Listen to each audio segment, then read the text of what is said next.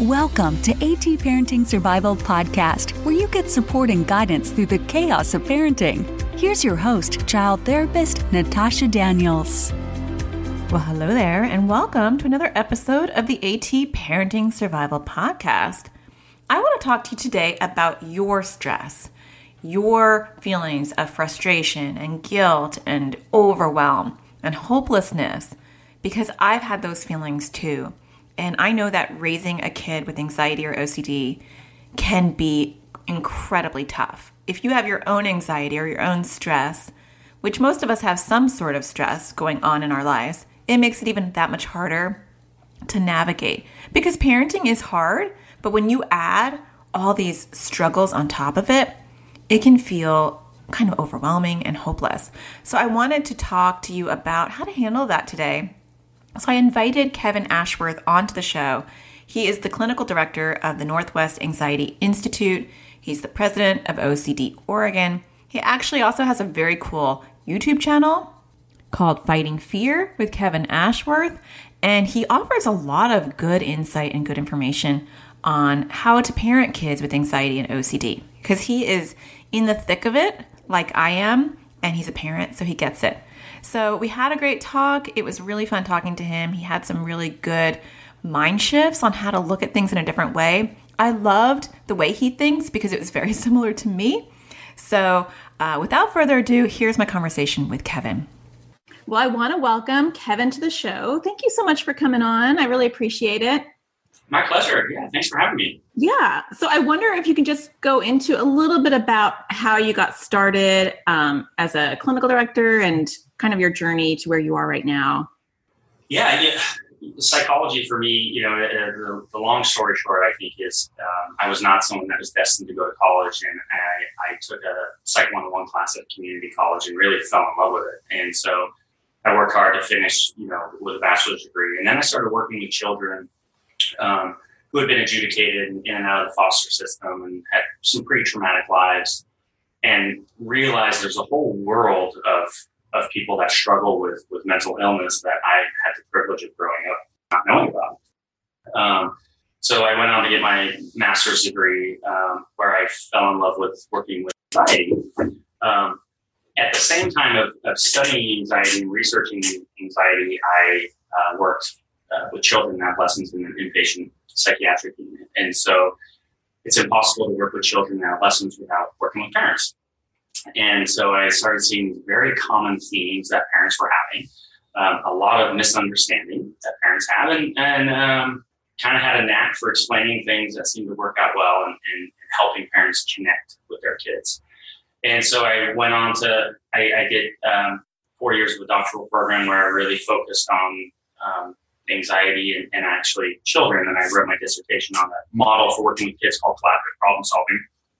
Um, and then I founded Northwest Anxiety Institute, and in the last five years, it has grown considerably. And we now have a second clinic, a pediatric clinic, and we do parent workshops and parent groups and uh, treat everybody.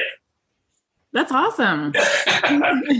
It's so funny. I actually have like a really similar uh, evolution. You know, really? that I, yeah, because I got um, started doing my internship. They they by accident put me into a, a foster uh, group home with duly adjudicated teenagers. Yes. And right. I wasn't going to work with kids, and I fell in love. So, and then I worked in a treatment center. So it's like that's yeah, that's so, and that's you know that's the life lesson that you. I mean, working with that type of population, you know, those kids that are, you know, they're they're a, a challenge to work with, but they're also just little kids, and yeah, and I think that's just kind of profound. And it's also the best learning experience you can have if you're interested in working. Oh, it's like yeah. it's like psychology boot camp. Yeah. Oh my gosh, exactly. Yeah, yeah, yeah. I, I still have some trauma from that. Absolutely. Yeah. Yeah. For real. Yeah. So you are a perfect person to talk about this topic today, which is um, how to deal with our own anxiety as parents, yeah. help our kids with anxiety and OCD. Yeah. Yeah. Um, it's actually a huge topic. I just surveyed my audience and I was surprised that out of like 460 people that responded, the biggest struggle that people had was self care and their yeah. own anxiety, which I wasn't expecting that. I wasn't expecting that uh, yeah. answer. Yeah. Well, you know, the, the first thing to the first thing I think is that's really important to think about is we have to the goal as parents um, is to try and have your child be responsible for their own emotions. And that's really, really hard because when our kids are hurting or sad, like we want to take that on. And so if you see that as a goal, then you can give up a lot of your stuff when your kid is distressed and not make it your responsibility to shift that emotion and have the awareness that are you shifting are you trying to make them happy or not anxious or not depressed or not something because you're actually just trying to manage your own distress because it's so uncomfortable. Um, and so that is kind of the global goal. That's a really hard task. It takes a million little behaviors and changes every single day. Um, but i think that also comes from this idea that none of us really know what we're doing. Um, there was there's no you know guidebook to, to parenting. And um, it's changed considerably over the last you know quite a few decades. Um, and we now as parents have feel like we have to behave or parent in a way um, based on a checklist or based on Instagram or based on you know what everyone else is doing with their kids in school, and so we're working through a lot of our own shame and our own anxiety that we've never really even kind of managed, and so it it becomes very complex. Um, and and then you know we know at a basic level that modeling, you know, we all know when your kids repeat things and do behaviors that you do, it's like really cool and fascinating. But that's also your avoidances and your fears. You can see that get worked out in your very young children. And I think that's scary and fascinating at the same time. Yeah. And I think I think, you know, having this checklist that you talk about is so true just on general parenting terms. But then when you add, you know, you need to do this to help your child's anxiety, or you need to do this to help your child's OCD, right. that checklist gets huge. Right. The responsibility feels ginormous. Yeah. Yeah. And a lot of times I'll get questions like, Natasha, how do I know if my child is having mental compulsions? Or how do I know if she's doing the ERP? Right. And and I'll say to parents, you're missing the boat completely because one, you're not psychic, so good luck with right. that. But right. two, like it's their journey. And so it's it's I liked what you said about like this is their journey. You have to empower them, give them the tools, but then it's what they do with it. There's only so much you can do. And we can only be responsible for our own emotions. And so if, if I have a child that had OCD, um, I can't ask them. I mean, it, it fundamentally goes against the principles of exposure for me to say, you need to touch that because that would be good for you. I can suggest, hey, it sounds like you're making decisions based on your OCD. How would you manage that? You know, or, or how would you challenge your OCD? But what I can control is I don't have to engage in your compulsions. Most of the families I work with, when we meet them, every person in the house functions like they have OCD right? And so mom is like, I don't have OCD, but I can't touch that. I can't sit there. I can't do this. I can't say this word. And so they all have lists of compulsions and safety behaviors that they're not allowed to engage in because one person in the house. And it totally makes sense. And it's super insidious. Nobody says, I'm always going to give in to everything my kid wants. Um, it's just like, I just want them to be happy right now. And they're so distressed all week long. And I just want them to have this right now. But this is the long game, and and it's really trying to empower parents to like feel good and confident that they're not responsible for their kids' distress, and they don't have to participate in it, and they can't actually control whether their kids go to therapy or work on their ERP or do whatever. Um, but that's really tough. Yeah, and I think that's a good message to convey. Whether it's anxiety or OCD, is you know our kids are going to struggle, yeah. and sometimes there's nothing you can do to fix that. Right. And so the best thing you can do in those moments is self-containment, you know, like right. some self-control right. of how are you going to be okay while they're not okay. Well, modeling is so powerful. And so the other thing that anxious kids struggle with is when parents start shifting expectations, backpedaling based on anxiety, because anxiety loads completely on the intolerance of uncertainty. And so my parent becomes unpredictable every time I melt down because of OCD, anxiety, whatever. That actually turns my anxiety up. because I don't know if they could manage me. And so when parents are consistent, empathic, and loving, but not like, we'll do this and we'll change this, and I don't know how to manage this, kids feel grounded and safer. And, and kids will tell me that all the time. You know, uh, we'll say, I'll say, well, you talk to your folks about this. Kids will say, my mom can't manage. My mom can't handle that. And, you know, that's devastating for their moms to hear that because they're like, what? I'm in the trenches with them every single day. But they really see like, like it's too much. Yeah. And, and, I think sometimes it's a fake it till you make it kind of thing. Um, because I think a lot of times parentally we overreact because it's triggering our own anxiety. Absolutely. Yeah. So it's either you can't have this problem because we already fixed this, so you're not allowed to have this again, right. or I'm already having a, a, an anxious day and I just don't have any more space or capacity to handle you right now. Right. So I'm going to explode as well. And that's the self care piece. That's that's the modeling piece. I think when kids realize and we if we talk you know most of us just don't talk about negative emotion right so we we're happy to express excitement and all these other things and we cry behind closed doors and we talk about difficult things but we can model we can model these things to our kids by saying like i know we're supposed to have dinner at five o'clock but i'm having a pretty rough day um, I just get a lot on my mind. So it's, it's going to be a little bit later because I'm just going to go and chill for 15 minutes, like a self timeout.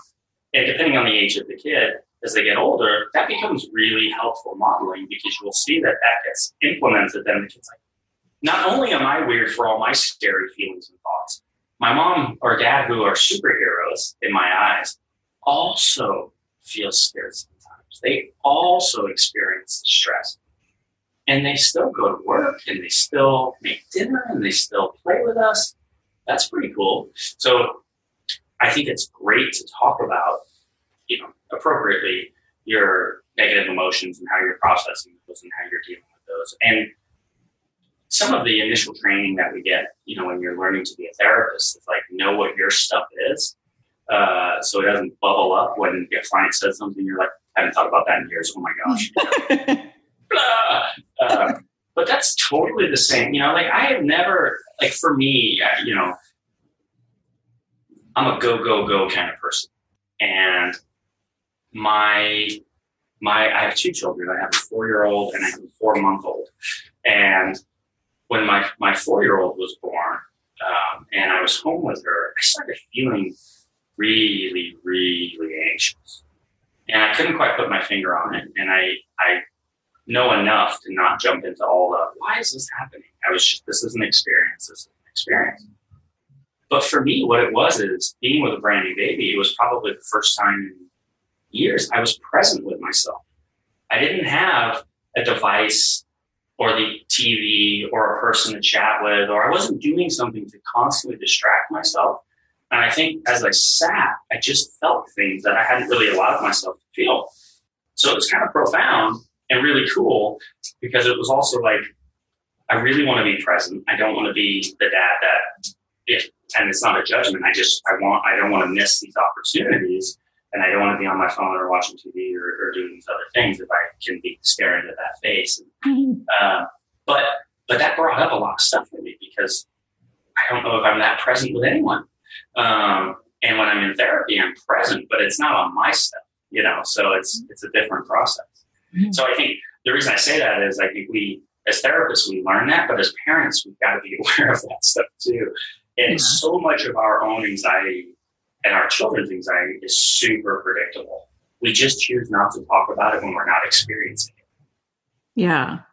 Yeah. Yeah. And I think they feed into each other. And, um, you know, I think we do, we do try to keep busy to, to not think about things and, um, yeah, I remember that too. Like just, you know, being with a newborn and being up at like three o'clock in the morning, four o'clock in the morning and having nothing but just my thoughts right. um, and my hormones. right. a terrible yeah. Yeah, that's, I just got off the phone with my wife and she said, why is this little one waking up every two hours? You know, and, and 5.30, she's wide awake. I'm like, sorry, babe. See ya. Uh, I don't miss that. I don't yeah. miss that at all. It's cute from afar. Yeah. It's very cute from afar. Yes. Yeah. I feel back someone. I'm heading out too. Uh, but I want to go back to your point because you had a really good point about um, modeling, you know, our own stuff in an appropriate way. And I think, I think that's also part of where parents maybe feel anxious is it's okay that this thing is going to be messy. Do you know those fancy food subscriptions? I love the idea of that. I love the convenience and how healthy it is, but my kids would never touch that food. I tried it and it was a complete waste of money because the food was too fancy. So I want to talk to you about Yumble. Yumble is a food subscription plan, but it's for kids. So you get that convenience and the health, but it also adds fun and food that kids will eat. It comes with chicken pops that come on a stick and the kids can dunk it.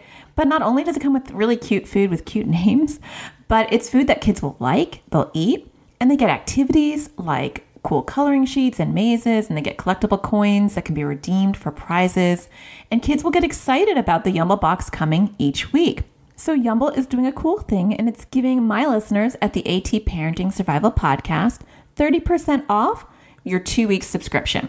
So, you can try Yumble by going to yumblekids.com. That's Y U M B L E kids.com and use the promo code parenting30 that is parenting30 to get your 30% off.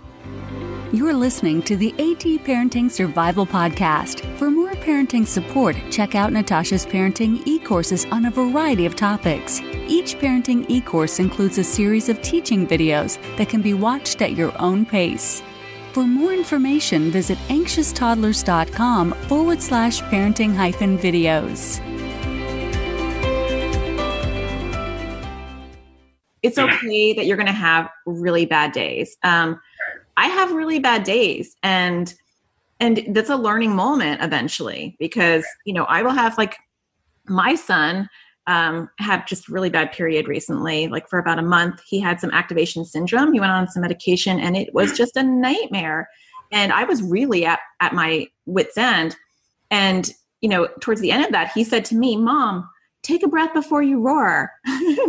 and I was like, first of all, who told you that? Because I never right. say that. That's pretty cool. That. That's pretty good. Yeah, yeah. I know. I was like, where are you getting this stuff? It's like good material. Yeah. But also, it was eye opening. Like, that all the seeds I'm planting are being, even though those aren't my words, like that's my message. And and and then I was uh, really appreciative, and I can come back and say, you know what? Thank you. I was out of control. And I appreciate your calmness when I was having a rough moment. So I feel like things don't have to go perfect. You just take every messy moment and you turn it into a learning experience. And that's exactly it. And then one of the biggest problems that drives so much anxiety for parents is there's this feeling that everybody else is doing it right and you're not. And it's just not true. And there's no right way, there's no wrong way. It's just get through what you can. And we know that children do just fine. Kids are extremely resilient and they manage things just fine. And so all these little extra things that we try and do to be the perfect parents and making sure they're having these amazing experiences.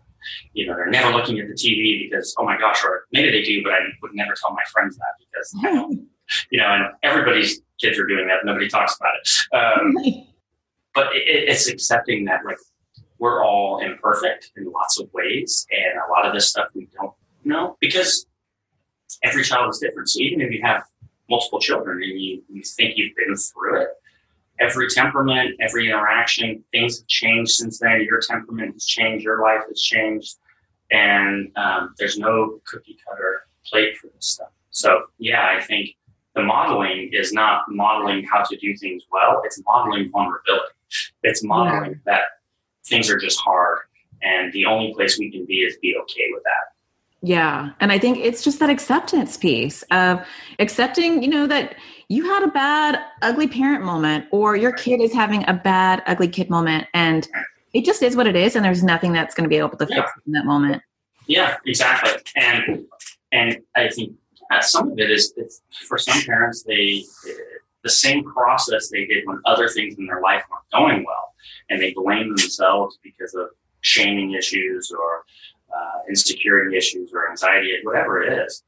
Well, that's not going to change because you have a kid. And so if your kid is not successful, if that's the pattern you had in your relationships, if that's the pattern you had with your parents, if that's the pattern you had at school, that's the pattern you'll likely have with your children. Unless you're aware of it and you say, Hey, I've noticed I do this thing. I always blame myself when somebody else in my life is struggling. I need to quit that. What's up with that? How do I go about that? We got to have a plan for it. Yeah, and I think awareness. That's that's such a good point. Like this is what I do. I blame myself when things are going south.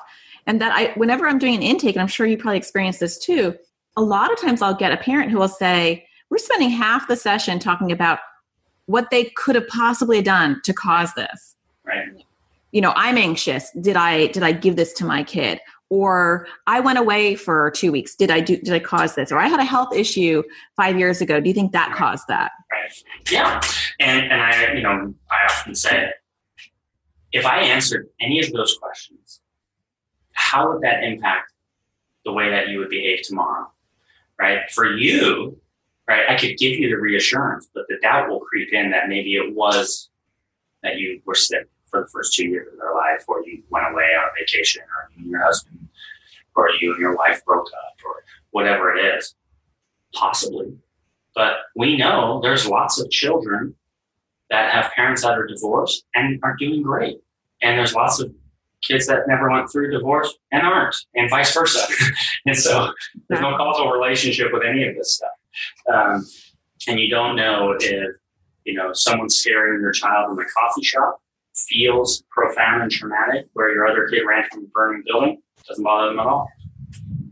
We don't know. All, all that I help people focus on is how can we change their behavior today? Yeah.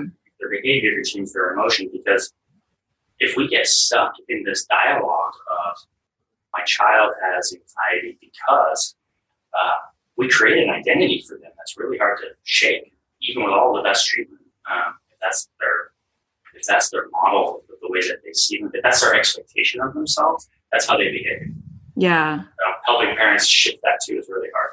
It is. And I think it's good for them to realize that there are kids that have been through a lot of stuff and and they don't have anxiety. I use that example too. I'll say, you know, I was in foster care and I worked in, you know, worked some severely abused kids and you know, they had some trauma but they didn't have anxiety. So right. one does not always equal the other so that we can Absolutely the blame and the focus and, and get busy developing the skills to teach our kids how to how to cope with these things yeah exactly yeah shifting the blame and because nobody if you're working from a place of a place of blame uh, you just can't you know what I, i'm really interested in like uh, you know because i'm a behaviorist i'm really interested in dogs and dog training and things like that and i say to parents look so i don't know if, it, if this is offensive i apologize.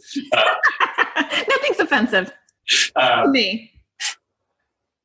There are people who um, adopt dogs and incorporate them into their life, and um, the dogs, you know, kind of transition really well. There are lots of people that adopt dogs but they rescue the dog. And now the dog is a rescue dog. And that's the identity that the animal has. And so the person makes sure that because we're a rescue dog, they don't walk near loud streets. And because we're a rescue dog, they don't have to do this. And because we're a rescue dog, you know, they get to be on the couch because we're a rescue dog. And they may have had it, I heard from the little blurb, they had a tough past. And what you create is a reactive, sensitive dog. And then the explanation is it's okay, the rescue dog, this makes sense. And, and just from a basic behavioral level, uh, there's no the dog doesn't know that, but it's it's not feeding off of what happened to it when it was a puppy and it was abused terribly. It's feeding off of the interactions that are happening around them, and we have such a profound impact on how we influence other people every day by our without even speaking, just by our posture and the things that we do and the subtle accommodations that we make. Because if I always do an accommodation for you, um, I'm not just helping you out. I'm kind of telling you that that is too hard for you. Yeah. And that is a very slippery slope. Yeah, that's that's a great point because I do feel like if I was to talk about the two different extreme categories that I see in parenting, um, with parents who maybe are a little bit anxious or a little bit stressed, it's either they are overzealous, where they're like, they're taking notes they're recording my sessions they're they're so active um, the only thing they can't do is the actual therapy for themselves you know versus yeah. like all the way on the other end of the spectrum is that so over accommodating because they're anxious and they just want their kids to be happy. Right. And so they don't see where um, maybe having their kids be more resilient or not accommodating them, it's not cruel. It is, it's a good thing for them. But I think because it, it's so triggering for their own anxiety Yes. that they they really can't stop. Right. Yeah, and it's a paradox, right? Because we know, you know, the less you accommodate, uh, the more likely confidence will build. Um, it's hard to learn a skill if someone always does it for you. And um, I get that it feels really, really uncomfortable. Um, and you have to live it and you have to be there for a hundred of those behaviors every single day. Um, but again, it goes back to once you're once you accept that you're not responsible for your child's emotional well-being, um, things get easier. And what's so interesting about this, I having a four-year-old, and I'm sure it'll shift, is developmentally, I think everybody, well, most people are on board with it. Um, like my wife just said on the phone, she's in her room crying right now, and I said, "Oh, what'd you do to her?" And she said, "Well, we were going downstairs to play and play Princess Sofia, Princess Sofia, and." she wanted me to carry five little figure toy things. And I'm carrying our other daughter. And so I said, No, you can carry those. No! She runs into her room. now, if my wife feels bad that our daughter's staff, she's going to say, Okay, okay, um, come on out. I'll carry those down. Let me go put your sister down. I'll pick them up. But I don't know if people do that for a four year old. People are like, Oh my gosh, you're four. This is like, you, are melting down. Totally okay. But if you're 10 or you're 8 or you're 12 or you're 14, we jump in very, very quickly because we're there's an experience that we want to protect. And I don't know if that's from just a relational level, like we know our four year old will just depend on us no matter what, um, or if it's uh, something else. Um, and another example is, you know, last year when we started preschool, she calmed, she cried, she didn't want to go. Uh, and everybody in the room was very calm. And the teacher came over and said, Goodbye, parents. and that, if, if, and I think most people, our friends, people that aren't interested in psychology or understand any of this, would say, Well, of course she has to stay home and that that's okay. But that somehow, and everybody gets that at this age. And that was really interesting to me. But later on in life, people don't apply that same wisdom or principle. They, when their kid is distressed, they say, well, of course you don't have to do that if it makes you uncomfortable. But we get that that is true for every other part of our life or every other experience other than emotion. Physical stuff, athletics, academics, where everyone's okay with making your kid work hard and feel challenged. So academically, yeah, you have to be challenged to get better. Physically, you have to run to play soccer every day because your muscles get bigger and your muscles hurt totally. But emotionally, we're like, oh, you're uncomfortable? Well, let's just protect you from that. So yeah. it's, yeah, it's. And I think, I think part of it, I think it's a twofold. I think one, parents need to know that it's okay and that this is they're helping. So a lot of times parents will say, I just need you to tell me, Natasha, that this is an yeah. okay thing to do. Yeah. feel okay. And then I think the second thing is your kid is not going to like you for it. They're not going right. to necessarily appreciate you in the moment.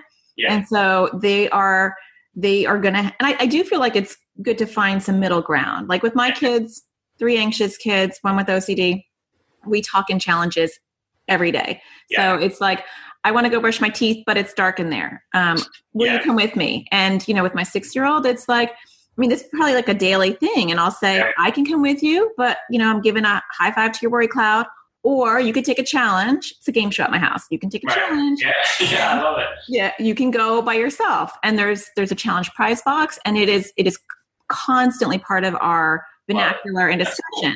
I'm not going to automatically get up and help her, but I'm also not going to force her because Absolutely. I want it to be her choice because it's her journey. Yes. And yes. then and that balance is awesome.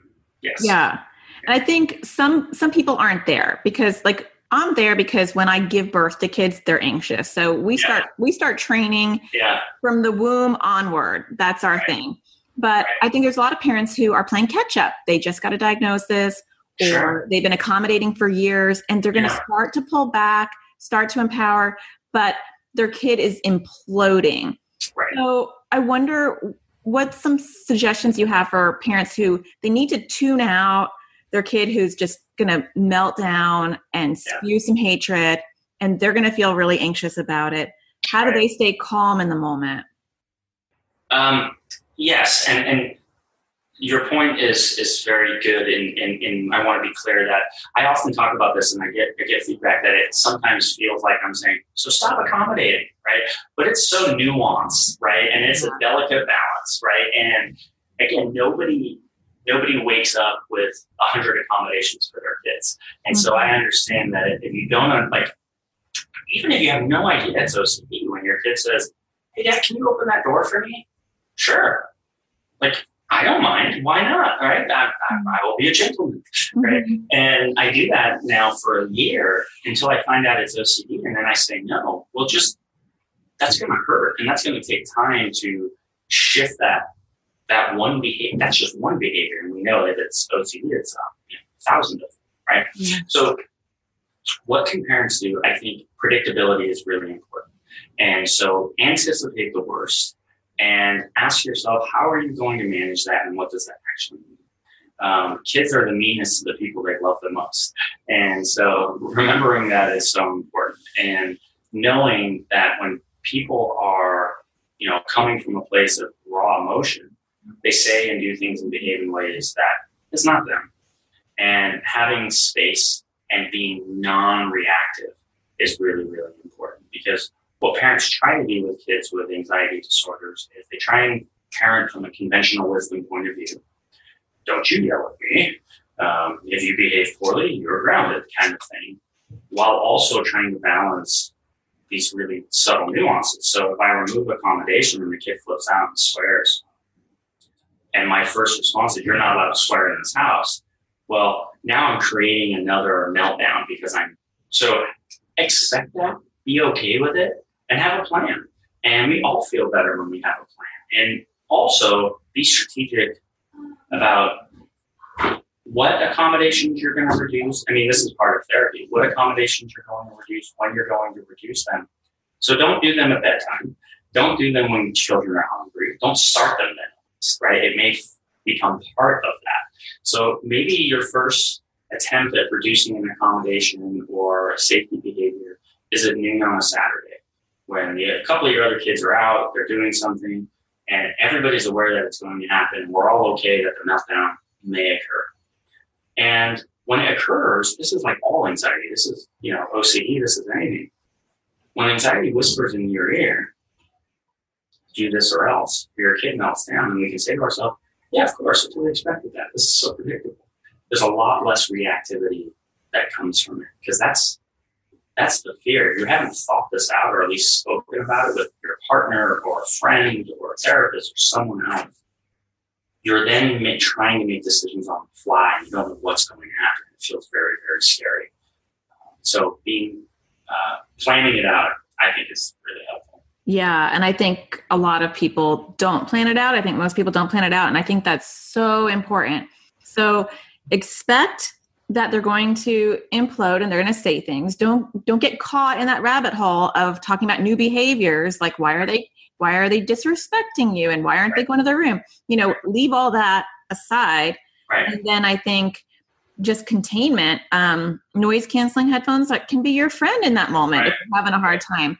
Also, I think having in my house we call them zones, and I say, you know, there's there's zones you can go to when you're upset. Yeah. So you know, go in your beanbag, go in your pod chair. We have a lot of weird Right. stuff. Yeah. jump on your little trampoline. Go in my room and put your headphones on so you have a quiet space. So I think developing over time places where your kids can go when they are um, out of control can be helpful too. But they Yeah. may not. They might just plop in the dining room, follow you around um, because they want you to do whatever they want you to do, um, or they don't want to do whatever they aren't supposed to be doing. Right. So sometimes it is literally just trying to keep yourself calm and uh, n- non-reactive, which can be Yeah. tricky. And some of it, I mean, I think you can get very, very specific, and this is what I, I do with people with OCD. Very, very specific about what can be said. What can your OCD come up with that is just going to be cruel and rude and mean. Because when it comes, you can go, it's so predictable. Of course, of course, you threw that out there, right? And so kids aren't that sophisticated, especially when they're emotional. So it's going to be predictable. I hate you. You're the worst dad ever. You know, I wish mom was home right now. Or, you know, the things that you want to go, how dare you? You know, I wish I lived with uncle blah blah or whatever it is. And it's not manic, it's not responding to that because it hurts your feelings. It's responding to that like this is their this is their distress talking. Yeah. And when they say those things, you can be like, yeah, knew that one was coming. Oh, that's a new one. Or, yeah, knew that one was coming. And it really helps with that yeah. reactivity. And so, I mean, I think of likely, I don't know this to be true, but when you think of emergency people that are, you know, over practiced and over trained to manage crisis and stressful situations, I'm sure that, you know, somehow a police officer has to be prepared for and expect that somebody is going to say absolutely everything they can um, to get a reaction out of them. And the mm-hmm. training is this isn't you. Actually, you know, working at residential, you know, they would say terrible things about oh, yeah. my wife when they were in trouble. And you have to learn to like, I actually really like this kid. And that's not him saying this. He is, how distressed must my child be right now to say such awful things? And if you see it from a place of empathy, you have a lot more patience with it. So it, man, they must be so distressed to say such hurtful things that they want this thing to stop. Yeah. And I think, you know, coming at it from an empathic lens is probably the only thing we've got to remain patient. Yeah, I think these are that's really good points. So, um, and actually, I'm going to be doing a Facebook Live in my private Facebook group, so nobody can be there. But you can do my private Facebook group on August 29th um, I can't remember when, I think 12 noon Pacific time on this topic on like how to handle, like how to know when it's the anxiety or OCD or the behavior and then how to react differently. Because this is, this is all the stuff that we're going to talk about is yeah. um, this tricky navigation.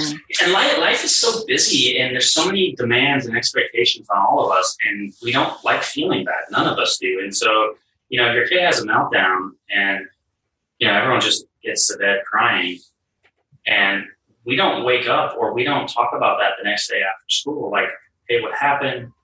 How did that get there? How, what do we do? What was, you know, if we just hope that that doesn't happen again, we have zero contingency for when that predictably happens again the following week. And you create this cycle because parents get stuck in the, well, I don't want to bring it to a, to right. actually in a pretty good mood. Right. Right. And and some of that is not it's not manipulation at all. I do not like that word. But it's it's um if a kid says, No, I want to talk about this right now, and this is really sad, um, I say, Yeah, I know. Um, and I would like to eventually we never have to talk about it because it's not happening. But as long as there's something concerning, we gotta have these really tough these conversations. And if that creates another meltdown, so be it, because then the next conversation is, oh, when we have these really hard conversations, you have these really hard meltdowns. And if you can demonstrate that, I'm always going to come back to you and have a conversation about this stuff. It's not mm-hmm. going away. You develop a dynamic where people learn when I struggle, we have to process it. Yeah. And you don't use those terms. You sound weird like a therapist. you know, it's like, we got to check in, dude. Like, yeah, you, know, you got to chat because you got a rough morning or a rough night.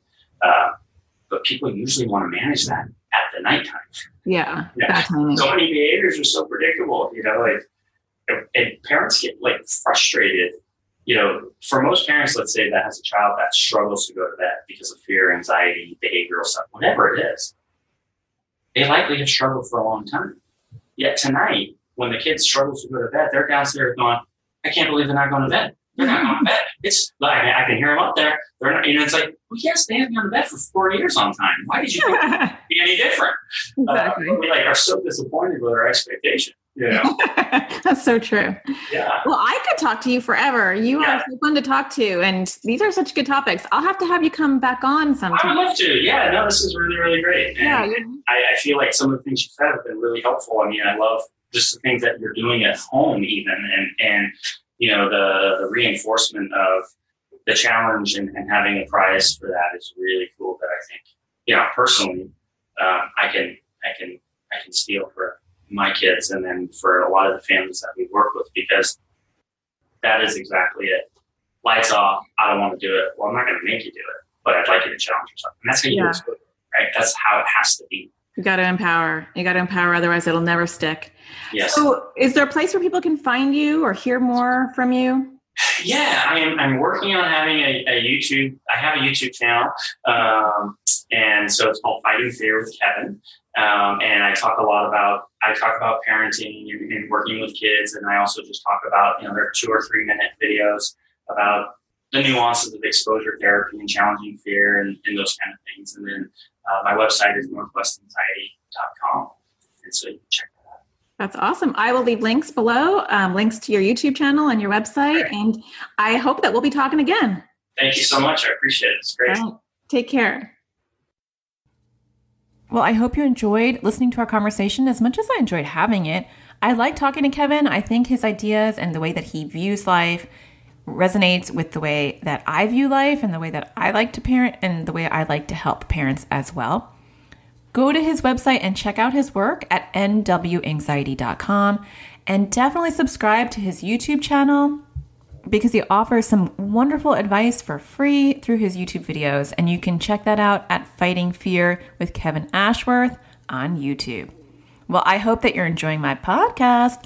And if you are, please don't forget to hit a star on iTunes to show your support for the show or leave a comment and share with everyone what you're getting from the podcast. As always, I like to end the podcast with reading one of your comments, not to toot my own horn, but to show my gratitude for somebody leaving a comment. So, Izzy wrote, Helpful podcast. Natasha's podcast has been so helpful.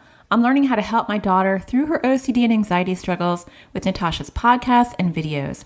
I just enrolled in her online parenting class for OCD. I'll do my best to try to help my daughter. It breaks my heart, but hearing her podcast makes me feel less alone.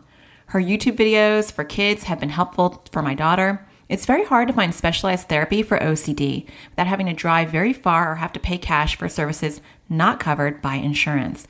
With her tools, we will do our best to help our daughter battle OCD and anxiety. Thank you so much, Izzy. That is the whole purpose because so many people can't access services, and that is not okay. So, that's my mission in life is to give you some access to the tools that can help your kids. So I hope that you all have a wonderful day. Don't forget to find the sparkle in everything you do, and I'll talk to you next Tuesday. Thank you for listening to AT Parenting Survival Podcast. For more tips and parenting support, visit anxioustoddlers.com.